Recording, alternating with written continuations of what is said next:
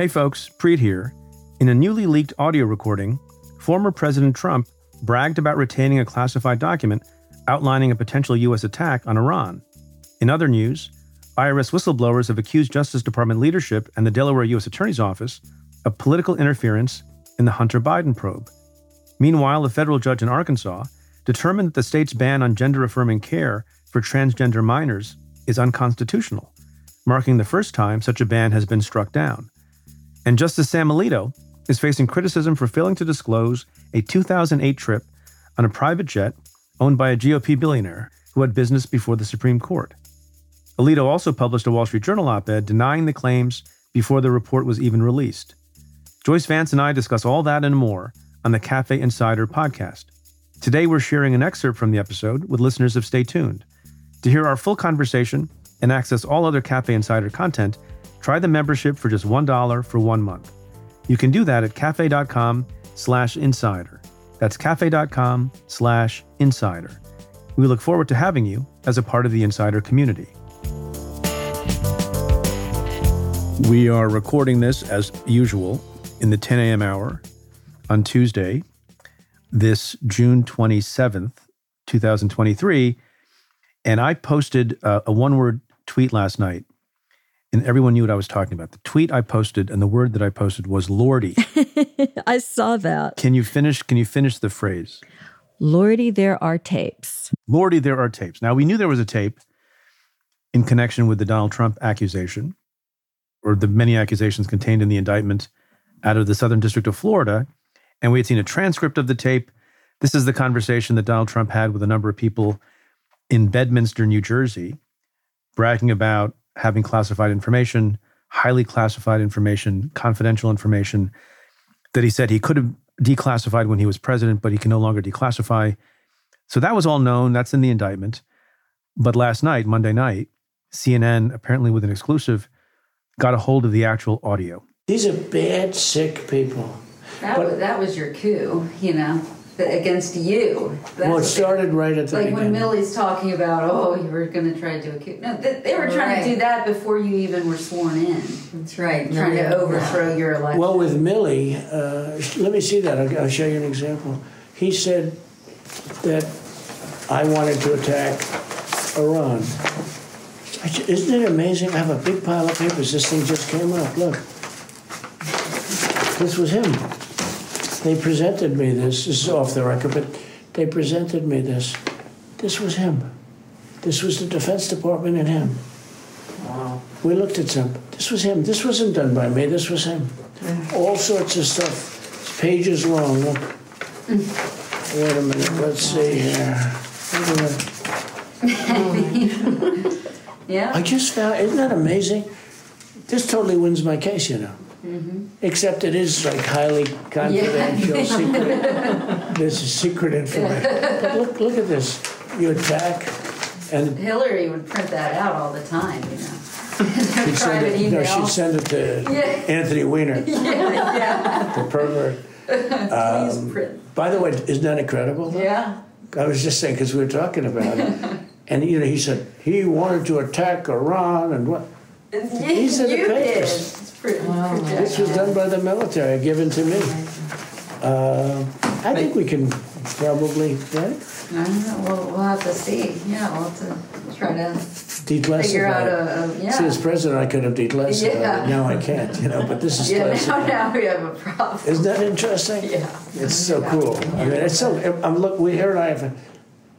And you probably almost didn't believe me, but now you believe me. No, I believe It's you. incredible, right? No, they, Hey, bring some. never Uh, bring some cokes in, please. Can you explain, Joyce, why it's a big deal to hear the audio rather than just see the words on a page? You know the old saying that a picture is worth a thousand words. Here it's the audio that's worth a thousand words because what you're hearing is is in essence a confession out of the former president's mouth. Preet, you've been saying for a long time that this tape was really important. Somehow the audio is just more important, more impressive than seeing the words on paper. It is, I think, overwhelming and every bit a smoking gun. Well, you have because you hear the tone, you hear the casual nature of the speaking. The other thing that people have been commenting on, I don't know if it's a staffer or one of the ghostwriters from Mark Meadows' book, who was in the room with Trump when he was making these statements. But there's someone sort of like giggling and laughing and playing along, which I don't know. I, I found I've only listened to it a couple of times, which I found kind of jarring because it's such a you know significant thing that's happening, and you know significant enough that it forms part of the basis of a criminal allegation against the former president, and they're just so lighthearted about it, right? Did you get that impression? Yeah, I did. I mean, at one point, the the woman who's in the room, I'm not sure who she is. People have speculated about her identity, but you know, she makes this comment about we're in trouble now, and I don't think she means it in the sense of, oops, we've committed a crime. But you've got to, you know, love listening to that and just this glib sense that they can do whatever they want to do. They joke about Hillary Clinton at the start of the tape that CNN has. They they joke about her mishandling classified information. And then whether Trump actually has classified documents there or not, that's sort of one of the known unknowns they joke about in a very cavalier tone what appears from the context to be some sort of, of battle plan for, for Iran. It's just incredible. Is it possible that we're not having the normal reaction to it? My reaction is similar to yours, that it underscores the gravity of the infraction that they're so cavalier and casual about it and talking about classified information. On the other hand, if you're one of his lawyers, Todd Blanche, at trial, could you paint that as, you know, evidence that the president did not have malicious intent? He was just kidding around, and you know his tone uh, is proof of that, or does that not fly? Is that sort of like the notorious drug dealer who laughs, ha ha ha ha ha? We know this batch of heroin has been killing people, but you know, let let me show it to you anyhow. If you want, I mean, I you can I'm, have doing, some. I'm doing the best I can, trying to put myself in the other lawyer's shoes. You, you know, I think that they're stuck making arguments like that, Preet, which is to say, this is not defensible, right? The audio is so much worse than the words on the printed page because you hear the cavalier tone. And if you listen to this tape and don't understand in your heart that Trump is a deeply unfit individual to be entrusted with the nation's secrets, then there's something missing in the way you view the world. His lawyers have the obligation to defend him. I don't quibble with that. I'm just really glad I don't have to come up with the BS arguments that they're going to have to try and muster here. Well, so there's a couple of other things here that we should go back to. One is whatever document he's referring to in that Bedminster conversation, the the retention of that document is not a separate charge in the indictment, right? Second, Trump has, I think, said in his weird, you know, inarticulate manner that there wasn't a document. There were newspaper clippings and various other things, but there was no document. And it's also, third, not clear that the government is in possession of such a document can't that cause some confusion among the jurors? Because we don't have a video showing the document. We don't have the document. The document is not charged. So it's just puffery on the part of Trump and it doesn't matter. Yeah. So, A, it's hard always with Trump to know, you know, sir, when were you lying, then or now? You just can't ever rely on his words. So, what we do know for sure is that this incident is not charged in the indictment. And in fact, there's been some reporting that when DOJ asked Trump's lawyers to return documents that would appear to be the ones described in this incident, they were told that the Trump team had no such documents in its possession. And so that's led to all of this speculation that the documents didn't really exist, that it was just puffery. And, you know, I'm confident that the people who know the truth are prosecutors who had the opportunity to put everyone who was involved in this meeting in the grand jury and take testimony from them. So it seems very likely to me, if, if not to a moral certainty, that they know whether or not Trump tried to show folks classified documents in this meeting. Would be better if they had the document and could put it into evidence and show the gravity of the information in the document, though, right? You know, I think that there are alternative ways to get a document, right? Trump is pretty specific in identifying it. We we know more actually after listening to this audio that it's something that according to Trump, DOD and General Milley put together and provided to him. And, and there's explanation that it's about a plan to attack Iran. This is, of course, Trump you know, saying I was right and these guys were wrong.